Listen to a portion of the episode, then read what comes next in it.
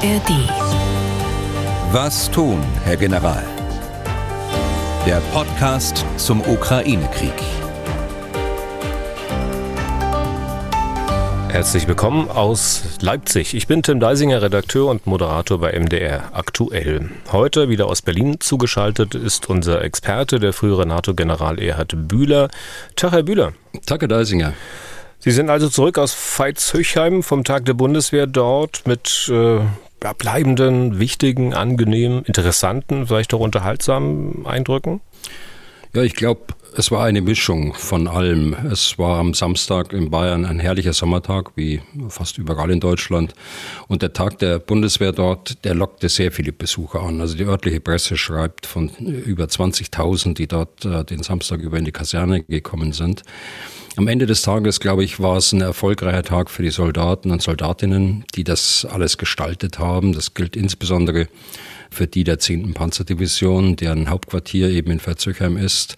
Und die Brigaden und Bataillone sind in Bayern, Sachsen, Baden-Württemberg, Rheinland-Pfalz, äh, hoffe ich habe nichts vergessen, äh, stationiert, aber auch für die vielen anderen, die dort äh, die Division unterstützt haben. Ist denn so ein Tag der offenen Tür, sage ich mal, bei der Bundeswehr ähnlich wie überall, also vielleicht auch wie bei uns im Sender, oder gibt es da durchaus ähm, Besonderheiten? Also jetzt mal von den Waffen abgesehen, die wir natürlich nicht haben. Also bei Ihnen war ich ja noch nicht, jedenfalls nicht beim Tag der offenen Tür, aber ich war ja mal äh, dort und Sie haben mir das äh, Studio gezeigt mhm. äh, und äh, mich den Kollegen da vorgestellt. Also für die Bundeswehr würde ich sagen, ja, äh, ähnlich wie in anderen Standorten. Aber beim Tag der Bundeswehr ist es äh, so, dass er einmal im Jahr in zehn wechselnden Standorten gleichzeitig veranstaltet wird. Es ist, steckt also da ein überregionales Konzept dahinter und das wird eigentlich schon deutlich dadurch, dass der Minister über eine große Videowand den Tag der offenen Tür in allen Standorten gleichzeitig mit einer kurzen Ansprache eröffnet hat. Der Minister selbst war im niedersächsischen Bückeburg, aber er war in allen beteiligten Standorten gut zu sehen und gut zu hören. Der Generalinspekteur war am Morgen in Veitshöchheim vor Ort äh, und äh, der Inspekteur des Heeres äh, am Nachmittag vor Ort. Also das ist schon eine Besonderheit, die bei einem ganz normalen Tag der offenen Tür so nicht stattfindet. Sie haben sicher auch viele alte Kameraden getroffen, also alt in dem Sinne, dass Sie, aus, dass Sie sie aus Ihrer aktiven Zeit kennen? Äh, ja, natürlich, also sehr viele. Viele Aktive auch äh, oder die noch aktiv sind, äh, viele Reservisten oder auch ehemalige wie ich selbst. Aber ich will mal sagen, was äh, sich mir erschlossen hat an diesem Tag, ist, dass die Division anders aussieht als damals, als ich sie vor zehn Jahren äh, geführt habe oder führen durfte, muss man schon sagen, bei dieser Division. Erstens, die Division ist größer geworden. Sie hat heute vier Brigaden, die Panzerbrigade 12 aus Bayern, die Panzerbrigade 37 aus Sachsen, die deutsch-französische Brigade in Baden-Württemberg und in Frankreich äh, und die niederländische 13. Brigade. All diese sind direkt äh, der Division unterstellt. Zweitens ist sie multinational heute. Also es waren nicht nur Niederländer und Franzosen zu sehen an diesem Tag, äh, sondern die Division hat auch Übungs-, Ausbildungs- und Partnerschaftsbeziehungen mit einer ungarischen Division, einer litauischen und einer tschechischen Brigade. Also auch hier waren drei zusätzliche Nationen noch äh, vertreten. Ein amerikanischer Verbindungsoffizier, den darf ich auch nicht vergessen, der ist auch noch dabei. Also multinational ist der zweite Punkt. Und der dritte Punkt, der bemerkenswert ist äh, und wohl auch zur Auswahl dieses Standortes äh, erneut nach äh, sieben Jahren geführt hat, ist, äh, diese Division arbeitet tatkräftig daran, in anderthalb Jahren die sogenannte Division 2025 zu stellen. Also eine Division, die dann vollständig mit Material und Personal ausgerüstet ist, äh, auch die Munition äh, dazu hat und äh, eben der NATO fest für Januar 2025 zugesagt ist. Und das ist in anderthalb Jahren und das wird ein, eine schwierige Phase, aber man sieht schon überall die Verbesserungen. Man sieht und wurde mir berichtet, dass in allen Standorten Material auch zuläuft. Also es ist jetzt ordentlich Schwung äh, bei der Sache, denke ich. Und das kann man vor Ort sehen. Mal noch kurz zu den alten Kameraden. Man ist ja äh, durchaus mitunter erstaunt und auch angetan davon, also dass so viele ehemalige auch in der Zeit nach ihrem aktiven Dienst äh, der Bundeswehr verbunden bleiben. Manchmal ist es ja so, kennen Sie ja sicher auch, dass jemand in, weiß nicht, in Rente geht, mit der oder mit dem man so viel durchgemacht hat im Arbeitsleben, aber ab Rente hm, da verliert sich das Ganze aus den Augen. Und äh, ich war zum Beispiel sehr angetan von einem Besuch hier bei uns in der vorigen Woche hier in der Redaktion. Ein früherer Brigadegeneral, Fritz Garben heißt er, der war hier in Leipzig, weil er uns einfach mal kennenlernen wollte. Wir hatten ein sehr angenehmes Gespräch, hat ihm die Redaktionsräume gezeigt und auch bei ihm hatte ich den Eindruck, Mensch, die Bundeswehr hat ihn noch viele, viele Jahre nach seiner Pensionierung nicht wirklich losgelassen. Und bei ihm ist das ja nun schon deutlich länger her als bei Ihnen. Ja, das dürften so 20 Jahre sein, aber ich kenne ihn natürlich. Er war schon äh, General der Heeresflieger, als ich noch Oberstleutnant war. Also er hat durchaus einen Namen in der Bundeswehr, auch heute noch, jedenfalls bei den Älteren. Zu Ihrer anderen Frage, ja, sicher, äh, einige haben viel durchgemacht, vieles meist im Guten, manchmal auch im weniger Guten erfahren. Was aber bleibt, ist äh, bei den meisten die Identifikation mit der Bundeswehr und mit denen, mit dem man äh, gemeinsam gedient hat, sowie das Interesse eigentlich, wie geht es weiter mit der Bundeswehr, mhm. wie machen es die Nachfolger. Das ist äh, die Regel, alles andere eher die Ausnahme. Große Bedeutung auch bei der Pflege solcher Kontakte hat sicher auch der Reservistenverband. Äh, Komme ich gleich nochmal drauf zurück. Ähm, kurz zuvor aber mal die Themen der heutigen Ausgabe des Podcasts genannt. Die aktuelle Lage, klar. Wie kommt die Ukraine bei ihrer Offensive voran?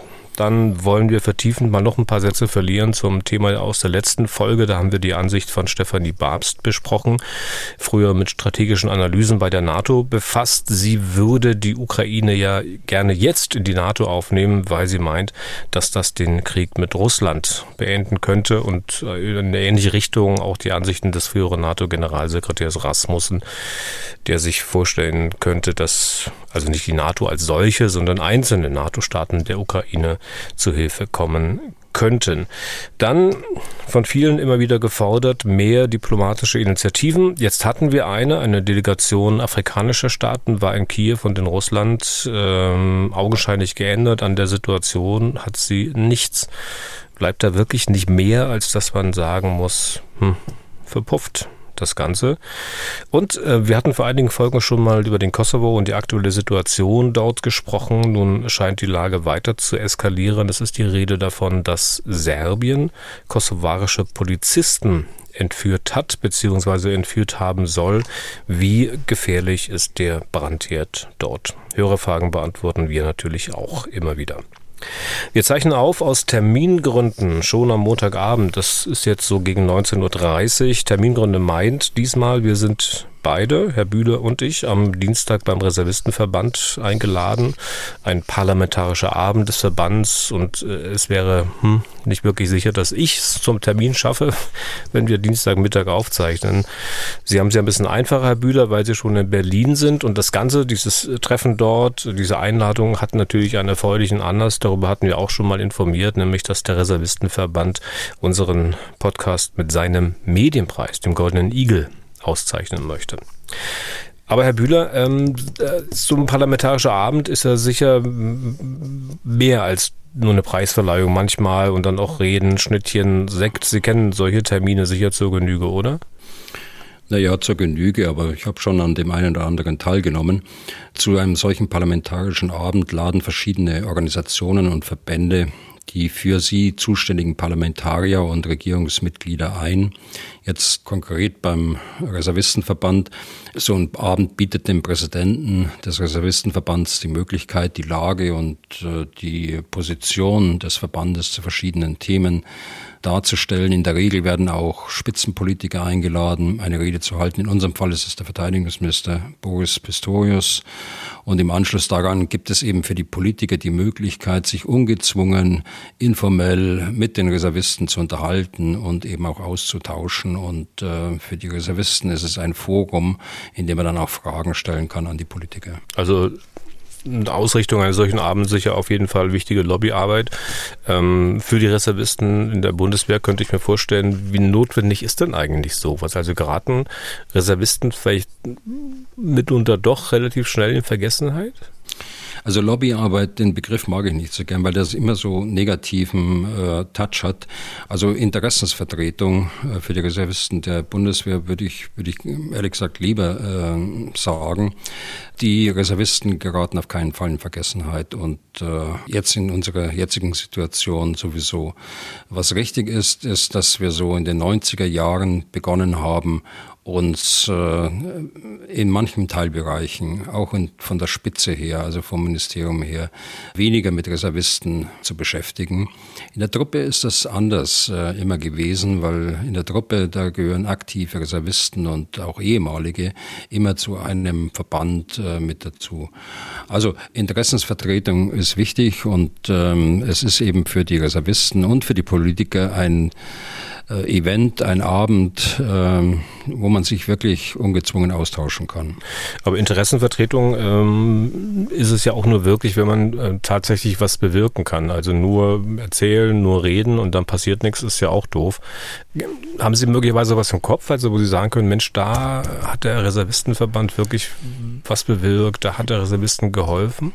Also der Reservistenverband unterstützt äh, die örtlichen Kameradschaften und Sektionen äh, oder wie sie alle heißen, flächendeckend in der Bundesrepublik mit Aus- und Weiterbildung, zum Beispiel im rein militärischen Bereich, aber auch äh, im sicherheitspolitischen Bereich, aber auch durch Beratung, wie man mit bestimmten äh, Personalmaßnahmen umgeht, auch Fördermaßnahmen und dergleichen mehr. Das leistet der Reservistenverband und ist eben das Sprachrohr in die Politik und auch in die obere äh, Bundeswehrführung für die Reservisten. Der Verband selbst äh, versteht sich als Zusammenschluss von Reservisten aller Dienstgrade. Heißt, da ist es jetzt dann auch nicht mehr wichtig, ob man einer Oberst oder einer Hauptfeldwebel war? Also die Mitglieder eines Verbandes sind natürlich gleichberechtigt. Es spielt keine Rolle dann, äh, welchen Dienstgrad äh, er hatte im aktiven Dienst oder welchen er hat jetzt im Reservestatus. Sobald die Reservisten allerdings in militärischen Formationen dienen, werden Dienstgrade natürlich respektiert. Aber jedem Vorgesetzten ist heute bewusst, äh, dass das Militärische von der Teamarbeit lebt. Jeder ist auf den anderen angewiesen. Mit Befehl und Gehorsam allein kann man keine Truppe führen. Und äh, das trifft für die Aktiven zu und das trifft auch für die Reservisten zu. Ich habe gelesen, dass der Verband über 100.000 Mitglieder hat. Ist das jetzt eigentlich viel oder wenig? Also ich meine, es gibt ja in Deutschland doch garantiert wesentlich mehr Leute, die mal in der Bundeswehr gedient haben, als 100.000. Ja, das stimmt. Äh, da muss auch äh, mehr getan werden wieder, dass man äh, die ausscheidenden Soldaten bewegt, im Reservistenverband sich zu organisieren. Aber 100.000, das ist, wenn man das ins Verhältnis setzt zu den aktiven Soldaten, wir haben im Augenblick 183.000 äh, und das sind 100.000 Reservisten schon eine Hausnummer. Allerdings muss man auch sagen, dass es auch Mitglieder gibt, äh, die äh, bereits ein Alter erreicht haben, in dem sie nicht wieder in den aktiven Reservistenstatus reinkommen können. Wir rechnen so mit etwa 30.000, die wir jetzt bereits benötigen zur Verstärkung der aktiven Strukturen und 60.000 äh, für die Zukunft. Mhm. Also da muss einiges getan werden, um äh, dieses ja vorhandene Potenzial auch zu aktivieren. Eine Frage habe ich noch. Äh, wie hält man es dort eigentlich, also beim Reservistenverband, mit denen, die nicht Reserve sind, sondern AD, wie Sie? Naja, also ich gehöre ja nicht mehr zu den Aktiven, ich gehöre auch nicht zu den Reservisten, äh, sondern ich habe die Altersgrenze längst überschritten. Ich werde also in die Kategorie ehemaliger einsortiert. Okay. Also dann am Donnerstag, dann wollen wir die zweite Podcast-Folge in dieser Woche veröffentlichen. Vielleicht noch ein paar Sätze mehr zu dieser Veranstaltung am Dienstag in Berlin. Ähm, jetzt schauen wir auf die aktuelle Lage in der Ukraine. Soweit es zumindest geht, wie vorhin gesagt, unser Stand ist Montagabend. 19. Juni. Mal zunächst allgemein gefragt, Herr Bühler, im Vergleich zum Freitag, äh, wie ist die ukrainische Offensive vorangekommen? Also generell ist es so, dass es unverändert ähm, gerade von der Ukraine kaum Informationen äh, gibt, ähm, dass es auch von Russland kaum verlässliche Informationen gibt. Insgesamt ist die Informationslage also ein bisschen dünn, äh, aber das ist auch verständlich in dieser Situation. Äh, da wollen beide Seiten wollen ihre Geheimnisse nicht äh, öffentlich machen äh, zu diesem Zeitpunkt. Aber man kann sagen, dass sich das Ganze weiterhin ähm, sehr langsam entwickelt, aber dass man durchaus Fortschritte sieht. Aber wir wollen jetzt äh, in diesem Podcast nicht über einige hundert Meter reden und an manchen Stellen über einige Kilometer. Das äh, überlassen wir mal anderen. Mhm. Wir befinden uns weiterhin in einer sehr frühen Phase. Die äh, weitaus meisten Offensivkräfte der Ukraine sind nach wie vor nicht eingesetzt. Also alles recht langsam, recht zäh, das hatten Sie angedeutet. Die Stoßrichtungen, über die wir ja auch schon gesprochen haben hier im Podcast, das sind immer noch dieselben? Zu den beiden bekannten Stoßrichtungen, die wir schon diskutiert haben, im Bereich äh, Saporischia und der westlichen Region äh, Donetsk ist nun ein dritte dazugekommen, und zwar genau am äh, Fluss äh, Dniepro äh, in der Provinz Saporischia auch. Da haben die Ukrainer jetzt äh, einige Kilometer Geländegewinne gemacht. Aber nochmals, äh, diese Kilometer- und Meterangaben sind eigentlich zum jetzigen Zeitpunkt irrelevant. Die äh, Ukrainer versuchen, ihre eigenen Kräfte zu schonen und nehmen sie eher wieder zurück, bevor sie äh, zu hohe Verluste entscheiden. Der Fokus liegt also in dieser Phase äh, nicht im Geländegewinn, sondern in der Dezimierung der russischen Kräfte, möglichst mit weitreichenden Waffen, also zum Beispiel der Artillerie.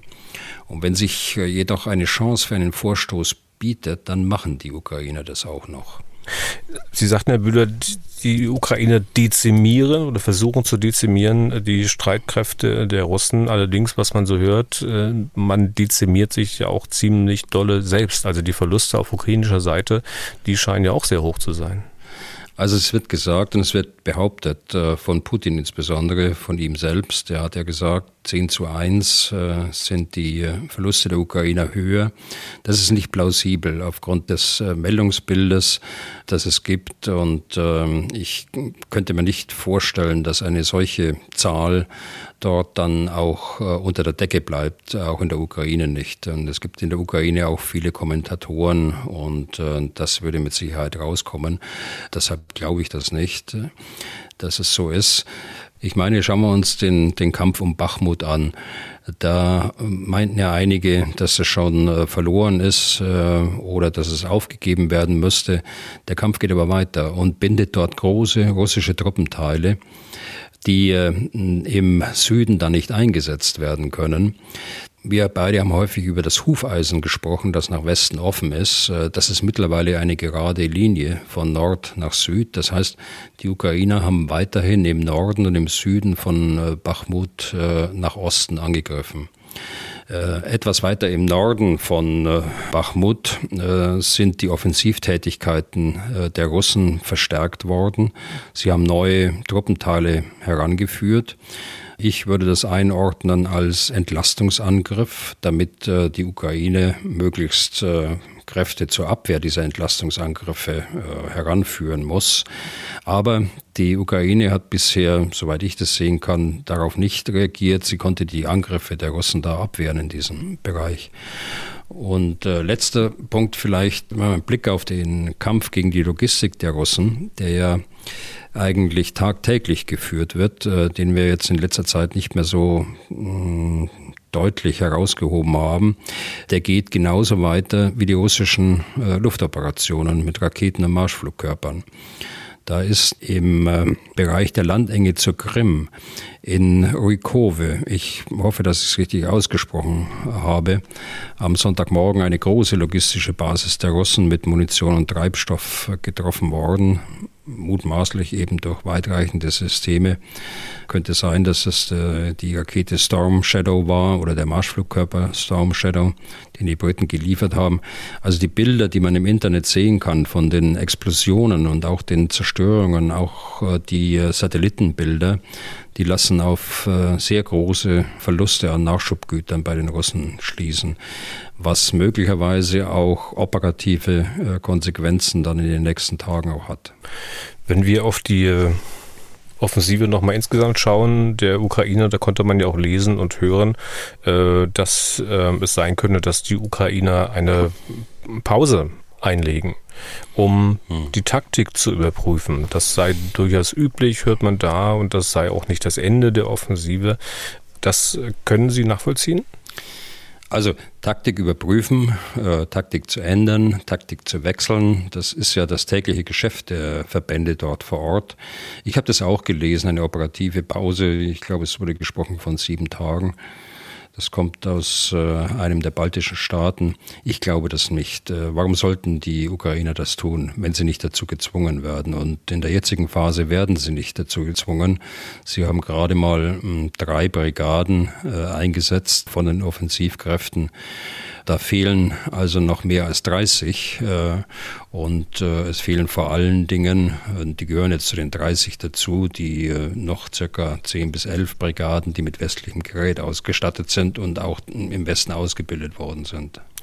Zumal ja auch so eine Pause eigentlich gewissermaßen auch ein Eingeständnis wäre, dass es vielleicht doch nicht so läuft, wie man sich das im ukrainischen Generalstab dachte und wie man es vielleicht gehofft hat. Also wenn man eine Pause machen würde, aber Sie sagen ja, man macht keine. Genau, also es besteht keine Veranlassung zu glauben, dass da irgendwie was falsch gelaufen ist bisher. Jedenfalls ist es nicht erkennbar.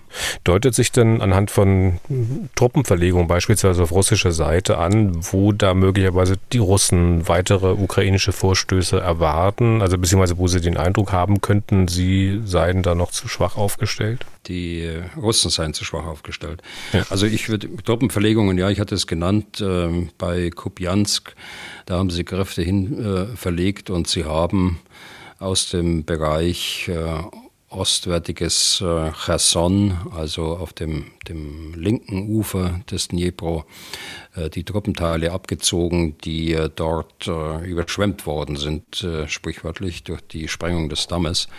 Und die hat man wohl eingesetzt in der Region äh, Melitopol äh, bis rüber nach Mariupol. Also da tauchen diese Verbände auf. Okay.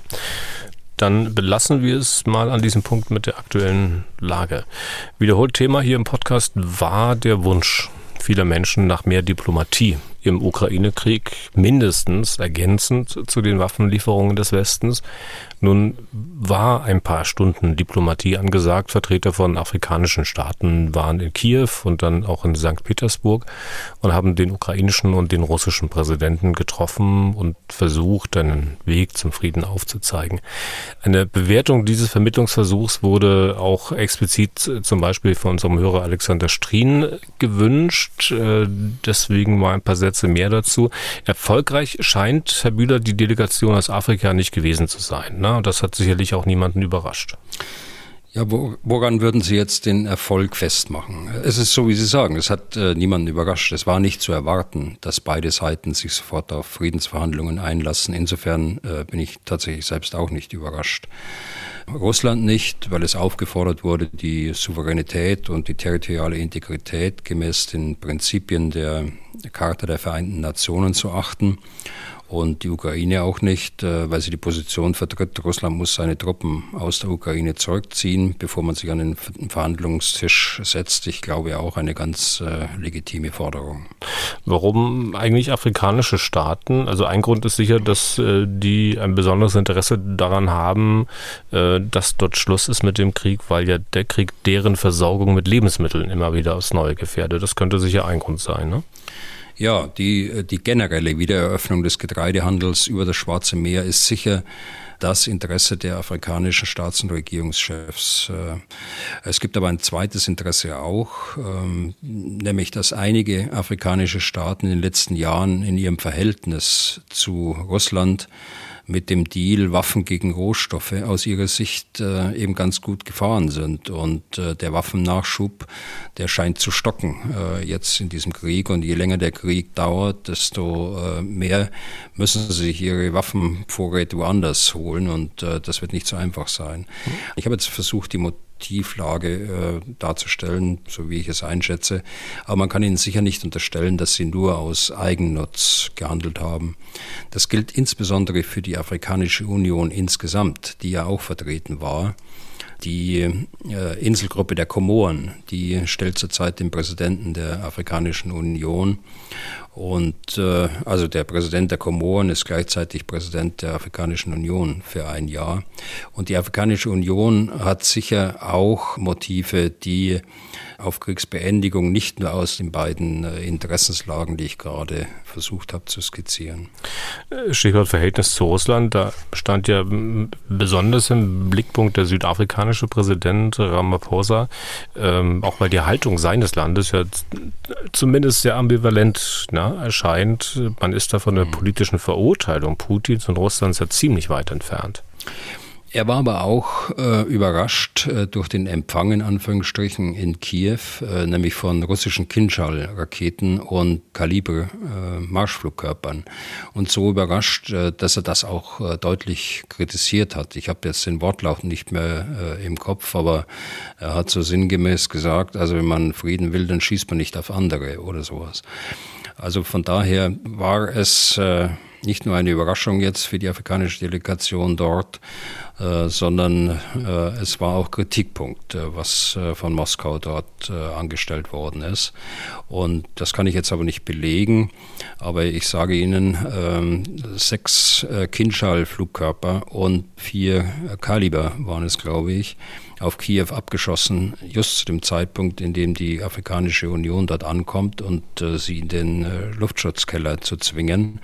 Das war keine Entscheidung, äh, die irgendein nachgeordneter General äh, getroffen hat, sondern das war eine Entscheidung, die in Moskau getroffen worden ist. Das ergibt sich schon aus den äh, verwendeten Waffen, die ja so wertvoll sind äh, für die Russen in Anführungsstrichen, dass die ganz sicher einem Vorbehalt äh, aus Moskau unterliegen. Also da äh, bin ich mir relativ sicher, dass dort die Führung des Verteidigungsministeriums mindestens ganz bewusst an diesem Tag diese Waffen freigegeben hat. Dann könnte man ja fast sagen, dann ist es der Delegation eigentlich umso höher anzurechnen, dass sie nicht auf dem Absatz kehrt gemacht haben und wieder nach Hause geflogen sind, weil wenn man so mehr oder weniger begrüßt wird, dann ahnt man man ja schon dann, was in St. Petersburg passiert. Ja, das ist äh, natürlich überhaupt nicht zu vergleichen gewesen, was in St. Petersburg passiert ist. In St. Petersburg hat sich äh, Putin äh, gegen die Forderung gestellt, äh, dass man nach den äh, Prinzipien der, der UN-Charta handeln müsse. Er hat sein übliches Narrativ äh, erzählt, dass eben die Teile der Ukraine zu Russland gehören. Und mehr ist da nicht passiert. Also die Initiative gescheitert, in Kiew gescheitert.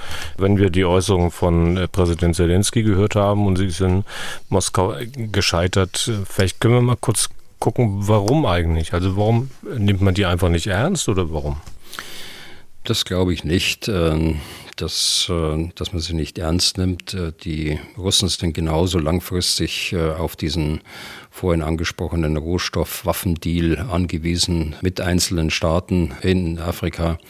Sie haben Wagner-Leute in verschiedenen Staaten äh, stationiert. Sie sind angewiesen auf die Unterstützung in der äh, UN-Vollversammlung beispielsweise und sind angewiesen auf die politische Unterstützung. Also das glaube ich nicht, aber man hat da ganz feste Positionen. Äh, Russland äh, will zum jetzigen Zeitpunkt keine Friedensverhandlungen. Putin glaubt, dass er seine Ziele erreichen kann. Er hat ja gerade in der letzten Woche wieder mit den sogenannten Militärbloggern das Ganze besprochen und hat deutlich gemacht, äh, dass die Kriegsziele, nämlich die Denazifizierung und Demilitarisierung der Ukraine, nach wie vor eines der Kriegsziele ist äh, und dass er auch nicht aufgeben wird. Aber in Kiew hat man auch vorher schon gesagt, dass man nicht reden wird, also dass man gar nicht verhandeln ja, will so, zurzeit. Ne? Ja, gut. Ja, man hat äh, aber nicht Verhandlungen grundsätzlich ausgeschlossen, sondern äh, zum jetzigen Zeitpunkt äh, man hat die Vorbedingungen und ich glaube, die ist legitim zu sagen für ein angegriffenes Land, ich lasse mich nicht unter Druck setzen, äh, ich stehe hier mit dem Rücken an der Wand, ich bin angegriffen worden und äh, wenn jemand mit mir verhandeln will, dann soll er vorher seine Truppen zurückziehen und dann kann man sich hinsetzen und kann eine Nachkriegsfriedensordnung gemeinsam verhandeln, ohne dass die Möglichkeit einer Erpressung oder gar eines Diktatfriedens äh, dort im Raume steht. Mhm. Also ein gerechter Frieden, so wie Stoltenberg das jetzt neulich auch wieder gesagt hat, äh, ein gerechter Frieden, darum muss es gehen. Äh, Markus Keim, von der Stiftung Wissenschaft und Politik, der hat gemeint, dass diese Initiative und eigentlich nicht nur diese, sondern auch andere brasilianische und andere einen immer einen entscheidenden Schwachpunkt haben, nämlich dass sie am Ende alle nichts haben, mit dem sie irgendwelche vielleicht möglichen Vereinbarungen auch durchsetzen können. Ist denn äh, das für das Erzielen einer Vereinbarung, ist es äh, dafür, dass es überhaupt Gespräche gibt, wirklich das Entscheidende? Ja, wo, wofür sollten sonst Gespräche geführt werden, wenn sie nicht eine Vereinbarung zum Ziel haben? Herr Keim denkt da, glaube ich, schon an Instrumente, um ähm, eine mögliche Vereinbarung dann tatsächlich auch mit Sicherheitsgarantien äh, zu hinterlegen.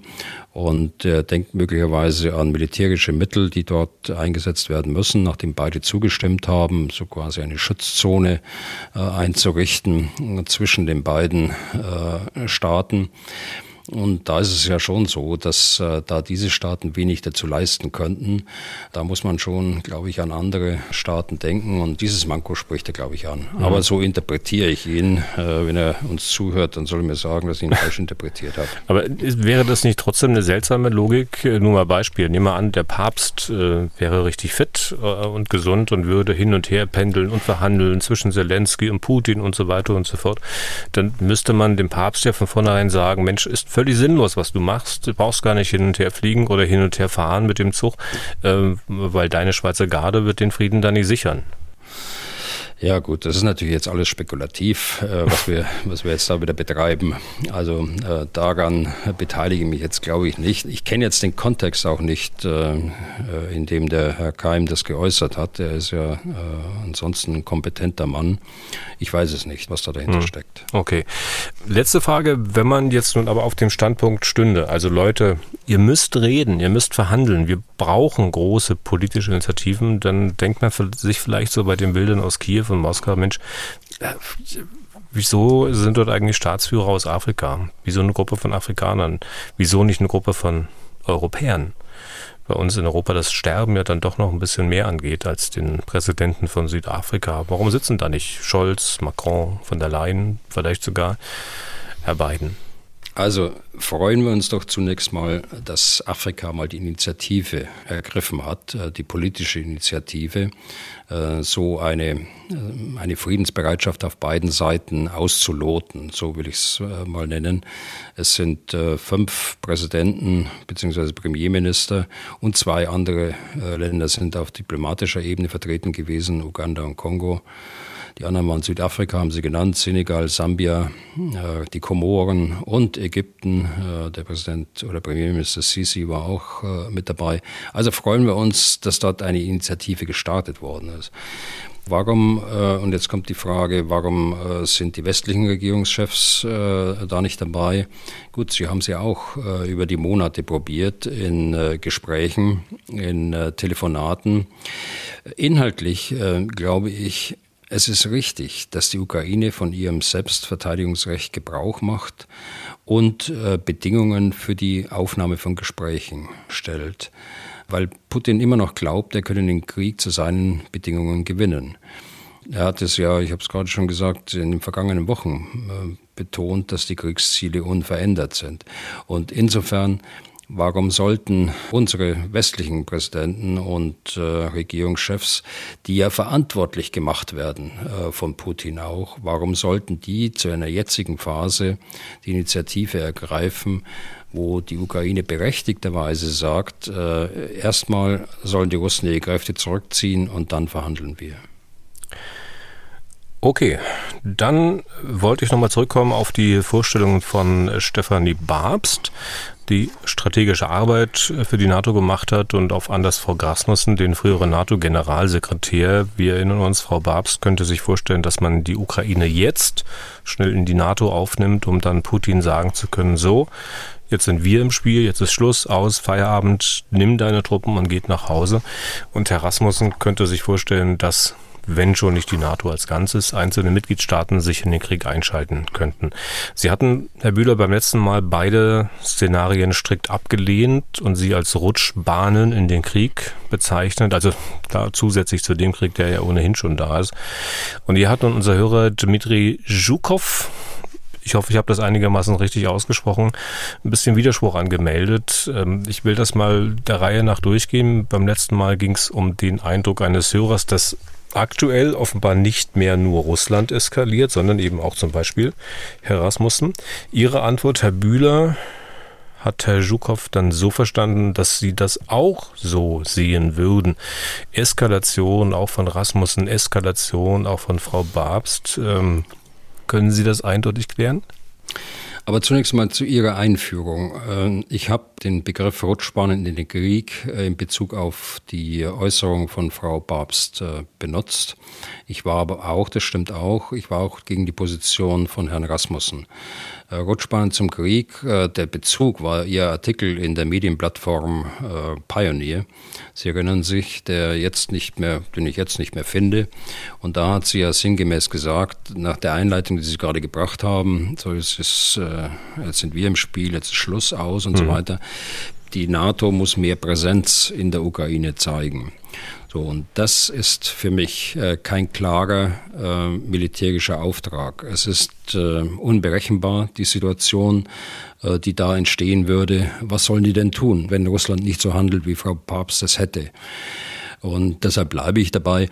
Ich würde sowas nicht als wirkliche Strategie bezeichnen, sondern eben als Rutschbahn in den Krieg. Und was äh, der ehemalige Generalsekretär Rasmus sagte, sein Punkt war, die Ukraine sofort aufnehmen äh, in die NATO. Denn er hat ein Szenario an die Wand gemalt, dass ähm, es sonst eine Koalition der Willigen gäbe, die äh, in, die in der Ukraine eingreifen würden. Da bin ich äh, aus dem Grund dagegen, gegen eine Koalition der Willigen, weil die gerade geschaffene Kohäsion der NATO-Staaten dadurch aufs Spiel gesetzt würde. Und ich sehe auch niemanden, der sowas will. Und äh, im Übrigen schließe ich mich der Position der gesamten NATO an, dass man sagt, äh, während eines Krieges kann eine Aufnahme nicht stattfinden. Und jetzt zu, der, zu dem Punkt äh, unseres äh, Zuhörers, Jan Schukow. Eine Eskalation kann nur der betreiben, der die Legitimation äh, bzw. die Macht dazu hat. Äh, beide, Frau Papst, äh, Herr Rasmussen, sind wie ich äh, Privatpersonen. Wir haben unsere Einschätzungen, unsere Meinungen. Äh, aber äh, eskalieren äh, kann man nicht. aber es ist schon so, dass es solche Stimmen gibt. Ich halte aber deren Inhalte für nicht zielführend. Okay. Dann weiter unten in der Mail, da kommen wir dann so ein bisschen an den Kern der Fragen von Herrn Zhukow. Äh, Zitat. Wieso sehen Sie, also Herr Bühler, als das Wichtigste an, dass die NATO nicht Kriegspartei wird, anstatt dass der Angriffskrieg beendet wird? Also er meint, Rasmussen würde als jemand hingestellt, der Krieg will.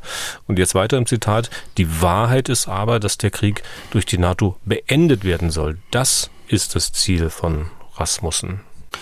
Also, dem kann ich zustimmen, in Kenntnis beider, äh, Frau Papst und auch Herrn Rasmussen. Äh, sie wollen die Beendigung des Krieges. Äh, da bin ich voll und ganz bei Ihnen. Äh, wir unterscheiden jetzt uns nur darin, dass ich sage, die NATO hat Recht, keine Kriegspartei zu werden und werden zu wollen. So ist die Frage eigentlich, warum äh, sage ich das? Warum bin ich der Auffassung, äh, dass dies richtig ist? Das ist ja die Frage, die Sie stellen. Also wenn die NATO Kriegspartei wird, dann ist äh, keinem äh, gedient. Äh, nicht der Ukraine und nicht den westlichen Staaten, den NATO-Staaten und im Übrigen auch nicht äh, der Welt. Wenn die NATO Kriegspartei würde, äh, haben wir eine völlig äh, unübersichtliche Situation. Das Risiko, dass der Krieg horizontal und vertikal eskaliert, ist viel zu groß, als man dieses Experiment unternehmen sollte. Und im Übrigen Deswegen, das habe ich auch immer hier vertreten, äh, ist es für die Ukraine auch besser, wenn wir sie unterstützen und unterstützen können in ihrem Abwehrkampf, als dass wir selbst nun in Kriege involviert werden oder in einen Krieg äh, einer äh, geopolitischen Dimension und uns nicht mehr in dem gleichen Maße in der Unterstützung der Ukraine auszeichnen können. Aber da sagte Frau Babst sinngemäß von diesem Risiko, das sei nur eine Annahme, ähm, dass das so ist, dass es eskaliert, dass Putin möglicherweise dann auch andere ähm, Staaten angreift, dass der Krieg dann noch weiter um sich greift. Ähm, es ist natürlich aber auch eine Annahme, dass wenn die NATO sagt, hallo, hier sind wir, ähm, dass Putin den Krieg dann beenden könnte. Ähm, was spricht denn, ich sag mal, dafür, dass das so sein könnte? Also was Frau Babst sich denkt? Also, wenn die NATO mal eben ernst macht, sodass der Krieg beendet würde, das äh, ist hier die Frage. Also, ich will das gar nicht testen. Ich hatte es gerade schon gesagt, äh, ich habe auf das hohe äh, Eskalationsrisiko hingewiesen. Ich habe auf die Unterstützungsleistungen für die Ukraine hingewiesen. Ich muss hinweisen auf die geopolitischen Auswirkungen, auf die wirtschaftlichen Auswirkungen, auf die Auswirkungen im humanitären Bereich weltweit. Wenn man sich das vorstellt, ich lasse mich sehr ungern auf diese äußerst theoretische äh, Diskussion ein, aber weil es nachgefragt wird, äh, sage ich Ihnen da meine Meinung. Ich äh, sage lieber Finger weg von solchen Gedankenspielen. Lassen Sie uns sehen, dass wir die Ukraine so unterstützen, dass die Ukraine am Ende erfolgreich ist äh, und lassen uns nicht versuchen, den äh, ohnehin aus russischer Sicht äh, politisch äh, verlorenen Krieg äh, noch dadurch aufzuwerten, dass wir Russland äh, jetzt auch militärisch äh, eine Niederlage versuchen beizubringen. Diesen Versuch werden sie nicht unbeantwortet lassen. Wir haben dazu auch noch eine Mail von Werner Völker bekommen. Er ist wohl, ich sag mal, eher auf Seiten von Frau Babst. Äh, mir geht es aber um einen ganz bestimmten Aspekt in seiner Mail. Er schreibt folgendes, Zitat, bin absolut davon überzeugt, dass wir, der Westen, es bitter bereuen werden, der Ukraine nicht mit NATO-Soldaten geholfen zu haben. Einem Mafia-Boss wie Putin muss man die Stirn bieten. So, und dann schreibt er, dass es ihm leid tut, dass er folgendes auch noch sagen müsse. Zitat wiederum, die Argumentation, wir dürfen keine Kriegspartei werden, halte ich für Feigheit, die uns nicht weiterbringt. Bitte, bitte lasst uns mutig sein. Zitat Ende. Mhm. Worauf ich hinaus will, Herr Bühler, ist, dass er hier Begriffe wie Feigheit und Mut einführt. Also mir wird dann schon ein bisschen anders. Also wenn wir jetzt beginnen, in solchen Kategorien zu denken und zu diskutieren. Wie geht es Ihnen da, Herr Bühler? Also ich muss sagen, er hat ja da recht, äh, dass man eigentlich immer hin und her gerissen ist zwischen Unterstützung der Ukraine und äh, zwischen dem Risiko, das darin besteht, dass man die Ukraine auch mit militärischen Mitteln als Kriegspartei unterstützt. Und was die Begriffe äh, Feigheit und Mut angeht, na, es muss erlaubt sein, dass man ab und zu zugespitzt formuliert. Und es sind zweifellos mutige Entscheidungen notwendig und auch notwendig gewesen. Eine, eine solche war zum Beispiel, die Ukraine so zu unterstützen, äh, wie wir es heute tun, so dass sie ihrem Selbstverteidigungsrecht nachkommen wollen. Das war ja nur, erinnern wir uns an die Diskussion wenige Tage nach dem Angriff der Russen auf die Ukraine. Ukraine ja durchaus nicht selbstverständlich. Und da gehörte schon äh, politischer Mut und Risikobereitschaft dazu. Umgekehrt hat die Position, keine Kriegspartei zu werden, nichts mit Feigheit zu tun. Es äh, folgt aus meiner Sicht einer einfachen Risikoanalyse. Das Risiko einer Ausbreitung des Krieges räumlich und dann zwangsläufig auch in der Intensität bringt uns in Anbetracht der geopolitischen, wirtschaftlichen, humanitären Gefahren nicht weiter. Und damit ist auch der Ukraine nicht gedient. Ich hatte es gerade schon ausgeführt. Okay, dann letzter Schwerpunkt für heute nochmal Kosovo. Wir hatten ja vor kurzem schon mal darüber gesprochen, dass die Spannungen in der Region seit langem wieder zunehmen, dass es die beiden Seiten und auch EU, Amerika, NATO nicht schaffen zu deeskalieren, Serbien nicht und die Kosovaren auch nicht. Äh, jüngster Höhepunkt ist der Fall von drei kosovarischen Polizisten, die aktuell in der Gewalt Serbiens sind. Erscheint Ihnen Herr Bühler, klar, was da genau passiert ist? Also, denn die Darstellungen, die man lesen oder hören kann, wie die drei da hingekommen sind, die sind ja je nach Seite sehr, sehr unterschiedlich. Ja, meine, die Serben haben das ja veröffentlicht, was dort passiert ist. Man sieht auf dem Video im, im Internet, äh, ist wirklich sehenswert, wenn man sich mal ein Bild machen will von der Lage. Man sieht, wie äh, kosovarische Grenzpolizisten, sind eindeutig Grenzpolizisten der Uniform nach, auch der Bewaffnung, auch dem schon fortgeschrittenen Alter der kosovarischen Grenzpolizei von Antiterroreinheiten äh, schwer bewaffnet verhaftet worden sind und in wirklich äh, unmenschlicher Weise, finde ich, äh, von Kollege zu Kollege eines europäischen Nachbarstaates dann dort abgeführt worden sind im Zwangsgriff, so als ob man einen Schwerverbrecher abführt. Die äh, Serben haben behauptet, äh, diese Grenzpolizisten sind Spezialpolizei. Das ist definitiv nicht der Fall. Äh, das sieht man auf den Bildern. Sie haben behauptet, dass das Ganze in Serbien stattgefunden hat. Das ist nicht plausibel, denn das Fahrzeug hat man mitten im Nordteil des Kosovos verlassen aufgefunden, also das kosovarische Polizeifahrzeug. Und es besteht äh, die Annahme, dass äh, die serbischen äh, Polizisten tief ins Kosovo eingedrungen sind. Ähm, sie sagen selbst von sich, dass es in Serbien stattgefunden habe. Aber das ist aufgrund des Ortes, wo man das Auto gefunden hat, einfach nicht möglich. Das Ganze hat stattgefunden nordostwärts von, von Mitrovica. Das ist äh, im äh, serbisch besiedelten Bereich. Da leben etwa 50.000 äh, Serben.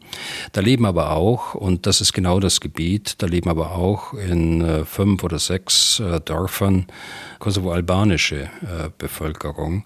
Und dort hat es stattgefunden. Also es gibt Gewissheiten, jedenfalls auf meiner Seite. und es gibt einige Fragen, die noch offen stehen dabei. Aber unabhängig jetzt von dem, von dem Zwischenfall, ich meine, wo kommen wir hin, dass ein europäischer Staat, äh, Polizei, äh, das Nachbarstaat, das äh, einfach festnimmt, auch wenn sie sich äh, verfahren oder verlaufen hätten, äh, wofür eigentlich nichts spricht. Also spricht eher einiges dafür, dass sie tatsächlich auf dem Gebiet äh, des Kosovo ihre Operation gemacht haben. Wo kommen wir hin, dass ein serbischer Präsident Vucic, dass der die, die Armee in der letzten Woche wieder in Alarmbereitschaft versetzt hat, zum zweiten Mal jetzt innerhalb weniger Monate. Und wo kommen wir dahin, dass äh, auch äh, die kosovarische Regierung so unversöhnlich und so äh, strikt ist und zu keinerlei Kompromissen bereit ist. Was sie beide jetzt erleben, ist negativ. Äh, Vucic in Serbien. Es gibt jetzt zum äh, zweiten Mal in äh, Folge, jeweils am Wochenende, groß angelegte Demonstrationen gegen Vucic, wo Zehntausende äh, in serbischen Städten, in Belgrad beispielsweise, in Nisch äh, am gestrigen Sonntag, auf die Straße gegangen sind und gegen Vucic und gegen die allgegenwärtige Gewalt äh, in Rhetorik und Tat, äh, wir erinnern uns an die, an die beiden Massaker, die dort angestellt worden sind, äh, demonstriert haben. Die äh, kosovarische Regierung mit ihrer Kompromisslosigkeit, die erntet natürlich auch äh, jetzt in Anführungsstrichen den Erfolg ihrer äh, Krisenbewältigung seit August mit ihrer Unnachgiebigkeit, mit ihrer Kompromisslosigkeit. Die Europäische Union und auch die äh, Amerikaner haben äh, Maßnahmen jetzt ergriffen, haben Sanktionen gegen die kosovarische Regierung, gegen den Ministerpräsident ergriffen. Da hatten wir beim letzten Mal schon drüber gesprochen. Und das ist auch richtig und das muss auch bei Vucic, bei dem Serben gemacht werden. Schlimm ist es für die beiden Völker. Das ist ja ein Drama im, äh, im Kosovo. Die große äh, Schutzmacht USA, die das große Vorbild, die Europäische Union, ergreift Maßnahmen gegen die eigene Regierung, weil sie unabgestimmt und kompromisslos äh, handelt in diesen Fragen. Hm. Äh, es ist auch für das serbische Volk, es ist, äh, es ist schlecht. Den Serben sind auch Sanktionen äh, auferlegt worden. Auch sie bekommen weniger Geld, wie im Übrigen auch die äh, Kosovaren von der Europäischen Union. Also es ist wirklich ein Drama. Ähm, wenn wir ganz kurz noch auf den konkreten Fall mit den drei Polizisten zurückkommen. Also die serbische Staatsanwaltschaft, die hat ja nun Verfahren eingeleitet. Würden die Polizisten verurteilt, geht es ja auf dieser Eskalationsspirale wieder ein Stück nach oben und Serbien wird ja die Polizisten vermutlich ganz sicher verurteilen. Wie kommt man denn da nun wieder raus? Naja, Sie haben ja von dem ursprünglichen äh, Vorwurf, äh, nämlich äh, terroristische Aktivitäten, Abstand genommen. Aber gleichwohl äh, könnten Sie verurteilt werden. Das wäre natürlich eine Eskalation wiederum äh, von Serbien. Hier muss die Europäische Union und hier müssen die Vereinigten Staaten hart bleiben gegen diese Regierung sie müssen deutlich machen, dass äh, die weitere Unterstützung für beide äh, nicht mehr da ist aus diesen Bereichen. So schlimm es erstmal für die Bevölkerung ist, aber für die Bevölkerung ist es immer noch besser, wenn man die beiden Streithähne jetzt an einen Tisch zwingt und zu einem Kompromiss kommen lässt als wenn sich das aufschaukelt und tatsächlich es zu Gewalttaten oder zu noch mehr Gewalttaten als in den letzten Wochen kommt. Sie hatten ja angedeutet, dass es natürlich bei diesem Konflikt nicht um diese drei Polizisten geht, äh, sondern dass der Frust, der Unmut viel ähm, tiefer sitzt. Herr Bühler, ich muss noch mal kurz auf die Anerkennung des Kosovo zu sprechen kommen. Klammern wir mal die Frage, ob das völkerrechtlich okay war, aus, weil darüber haben wir ja schon gesprochen. Nehmen wir mal den schlichten Aspekt, dass man damals einseitig einen Fakt geschaffen hat, mit dem die andere Konfliktseite nie und nimmer einverstanden war. Hat man damals nicht auch ein bisschen mit die Basis geschaffen für genau das, was wir jetzt erleben? Nein. Völkerrecht kann man im Übrigen nicht ausklammern. Äh, und das würde ich auch nicht tun. Äh, und deshalb antworte ich auch gleich mit dem Völkerrecht. Das ist ja die Basis des Zusammenlebens der Völker auf diesem Planeten, die wir uns nach vielen Kriegen und Konflikten gemeinsam unter dem Dach der Vereinten Nationen erarbeitet haben.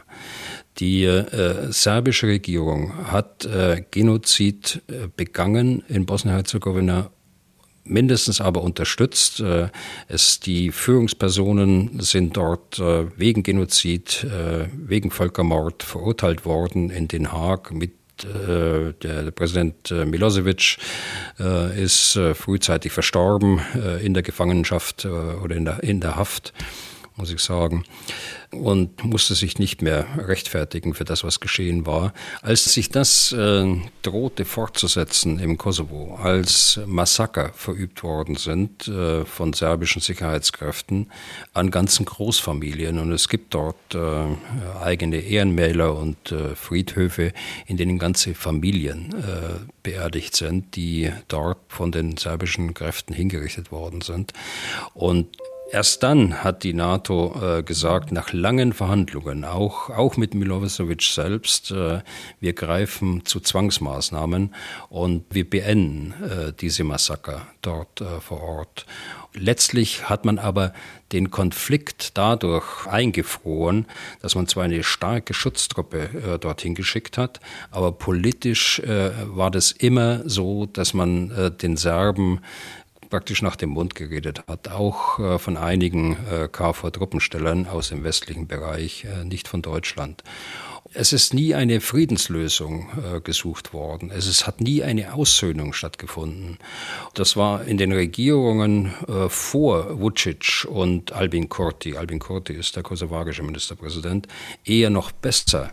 Äh, sowohl auf serbischer Seite wie auf kosovarischer Seite. Und es hat sich verschlechtert. Äh, und das ist das eigentlich Deprimierende. Und das zweite Deprimierende ist, dass äh, die Jüngeren, die dort in Positionen jetzt reingekommen sind, auf serbischer wie auf kosovarischer Seite, noch viel unnachgiebiger sind als ihre Väter und Großväter die wissen, was dort unten passieren kann, die viel mehr auf Aussöhnung drängen, als, äh, als die Jungen. Auch die Bevölkerung insgesamt äh, ist in beiden äh, Staaten eher auf Aussöhnung äh, gepolt als auf äh, Eskalation. Also deshalb ist der Ansatz der Europäischen Union und auch der Amerikaner richtig, jetzt beide äh, Regierungen praktisch zu knebeln und zu einem Kompromiss zu bringen. Hm. Das hatte ich schon verstanden. Meine Frage ging ja sozusagen an diese Anerkennung des Staates Kosovo damals. Sie haben gesagt, Völkerrecht kann man nicht ausklammern. Ich meinte es ja in diese Richtung, Sie kennen das ja auch, also dass man sagt, okay, man besteht nicht immer darauf, dass man im Recht ist, äh, sondern versucht, äh, auf anderem Wege zueinander zu kommen, um halt nicht vollendete Tatsachen zu schaffen, die einer Seite okay. wehtun oder die eine Seite nicht akzeptieren will. War das in dem ja. Sinne vielleicht damals nicht doch ein Fehler? Nein, auch die Anerkennung hat ja nicht stattgefunden 99 gleich nach dem Krieg, sondern sie hat ja stattgefunden 2008 Und äh, die Anerkennung ist äh, durch den Internationalen Gerichtshof als völkerrechtskonform bezeichnet worden. Deshalb sind wir jetzt wieder beim Völkerrecht. Es hat äh, lange, lange Verhandlungen gegeben unter der Federführung des äh, ehemaligen finnischen Präsidenten Atisari. Der hat äh, mit allen möglichen diesen Friedensplan abgestimmt und äh, diesen Unabhängigkeitsplan, auch mit den Russen im Übrigen, auch im Sicherheitsrat. Letztlich ist es dann 2008 vollzogen worden und nach dem Plan von, von Atisari war es äh, erstmal eine überwachte äh, Souveränität des Kosovo ist es in der Praxis immer noch, weil äh, die, äh, die Botschafter gerade der fünf äh, westlichen Staaten, die man als Quint-Staaten bezeichnet, die haben schon eine ähm, sehr starke Kontrollfunktion auch im Lande und sind durchaus auch ein Machtfaktor. Letzte Frage dazu, Herr Bühler. Für wie groß halten Sie eigentlich die Gefahr, dass aus diesen aktuellen Spannungen auf dem Balkan doch wieder mehr wird? Also, dass es dort vielleicht doch auch wieder mal Krieg gibt? Also ich will jetzt da kein Öl ins Feuer gießen, weil wir ja sehr viele und sehr tüchtige Kosovaren, aber auch Serben haben, die bei uns äh, leben. Ich bin ja dadurch ähm, bekannt dort unten, dass ich äh, zweimal als Kommandeur dort eingesetzt war. Und deshalb will ich da nicht spekulieren. Ich sage nur generell, solche Situationen, wo der eine eskaliert äh, und der andere nacheskaliert, dann wird wieder deeskaliert von der einen Seite und so weiter, das macht die Menschen dort unten verrückt. Die äh, Menschen fühlen sich bedroht. Und zwar die Serben auf der einen Seite, die im Kosovo leben, jedenfalls die im Norden, im Süden sieht die Sache anders aus, im Süden des Kosovo. Und äh, vor allen Dingen äh, die albanische Bevölkerung, auch gerade die Jungen, die äh, das damals zwar nicht miterlebt haben, aber die die Geschichten alle kennen äh, aus den Jahren von äh, 1989 äh, bis äh, 99. Es hat ja zehn Jahre gedauert, dieses Apartheidsregime Serben dort. Und das ist, glaube ich, jedem Entscheidungsträger in der Europäischen Union und auch in Amerika bekannt. Und deshalb wird jetzt endlich nach Jahren mal konsequent durchgegriffen. Wir haben viel zu lange sowohl den einen wie auch den anderen politisch unterstützt hier im Land. Und mir ist durchaus geläufig, wer da besonders beteiligt war. Wenn die das äh, heute bereuen, äh, dann äh, wäre es mir recht. Anders kann ich mir das ja nicht erklären, dass jetzt so einschneidende Maßnahmen auf der Europäischen Unionsseite und auch auf der amerikanischen Seite geführt werden. Aber nochmal, es darf nicht gegen die Bevölkerung gerichtet werden. Die Bevölkerungen gerade im Kosovo, aber auch in weiten Teilen Serbiens sind pro Europäer, sind pro Europa in Serbien weniger als, äh, als im Kosovo. Diese Menschen darf man nicht enttäuschen. Man äh, muss sie bestärken auf dem Weg nach Europa. Unser Ziel muss da unten sein, keine Grenzen zu haben, als noch mehr Grenzen aufzubauen. Vor allem dürfen wir einen ganz großen Fehler nicht machen, dass man äh, Gebiete austauscht, nur dass es äh, ethnisch äh, sauber ist. Äh, meine, solche Ideen gibt es ja auch. Okay. Dann sind wir fast am Ende. Wir schaffen, naja, sagen wir mal, zwei Hörerfragen noch. Äh, erste Frage von Kjeld Sennejunker. Ich zitiere. Herr Bühler sagte, dass Hubschrauber den ukrainischen Vormarsch erschweren. Anfang des Krieges hat die Ukraine doch recht effizient tragbare Luftabwehrraketen Manpads, vor allem vom Typ Stinger, eingesetzt, auch gegen Hubschrauber. Mich würde interessieren, warum das aktuell nicht funktioniert. Sind die Vorräte aufgebraucht oder eignen sich diese Waffen nicht so gut für Offensiven. Meines Wissens nach gibt es ja auch leichte Fahrzeuge, die mit Stingern ausgerüstet sind, zum Beispiel die Avenger. Würde es Sinn machen, solche an die Ukraine zu liefern? Mit freundlichen Grüßen. Ich glaube, die russischen Besatzungen haben schon gelernt aus den ersten Wochen des Krieges. Da sind sie anders geflogen, als sie heute fliegen. Das liegt also auf einer Seite am taktischen Verhalten äh, der russischen Besatzungen aus meiner Sicht. Aber natürlich haben Sie recht, äh, die, diese Waffen, die Sie genannt haben, die äh, sind sehr geeignet für die, für die Ukraine. Und die Ukraine haben sie auch. Sie sind da. Und sie sind auch in den letzten Tagen erfolgreich gegen die Hubschrauber eingesetzt worden. Ich weiß nicht, warum es in den Tagen vorher nicht der Fall war. Äh, sonst hätte ich es beim letzten Mal ja gar nicht angesprochen. Aber das Wetter war sehr schlecht und vermutlich äh, waren da die, die Aussichten, so einen Hubschrauber überhaupt zu sehen, äh, sehr schlecht. Aber es hat sich jetzt geändert. Äh, die Ukrainer haben vier russische äh, moderne Kampfhubschrauber in den letzten Tagen abgeschossen. So, und dann haben wir noch unseren Hörer Nico.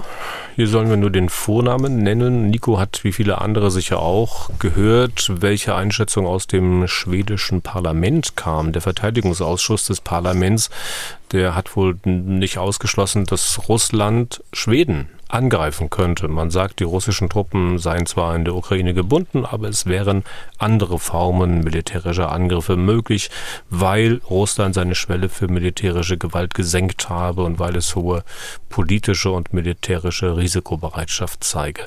Und Nico möchte nun kurz Folgendes wissen. Zitat, wie würde sich die NATO verhalten, wenn Schweden welches ja in die NATO aufgenommen werden soll, von Russland angegriffen wird, bevor der Beitritt offiziell beschlossen wurde. Zitat Ende. Mhm.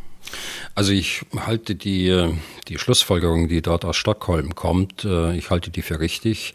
Ich glaube, das haben wir auch beim letzten Mal besprochen, dass äh, Russland gerade was die maritimen Kräfte angeht, was die äh, Luftstreitkräfte angeht, von den Nuklearen wollen wir gar nicht reden, dass die äh, in weiten Teilen gar nicht eingesetzt sind. Von daher ist das Bedrohungspotenzial gerade in dieser äh, für Russland äh, strategischen Nordregion um die Kola-Halbinsel, wo sie ihr Nuklearpotenzial stationiert haben, von großer Wichtigkeit.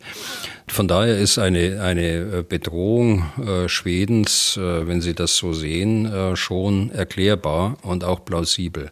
So, wie würde sich die NATO verhalten? Da gibt es keinen Automatismus, äh, der zu einem Artikel 5 äh, führen würde. Da muss die Situation selbst erstmal betrachtet werden, was ist da passiert und äh, wie reagiert das Bündnis darauf.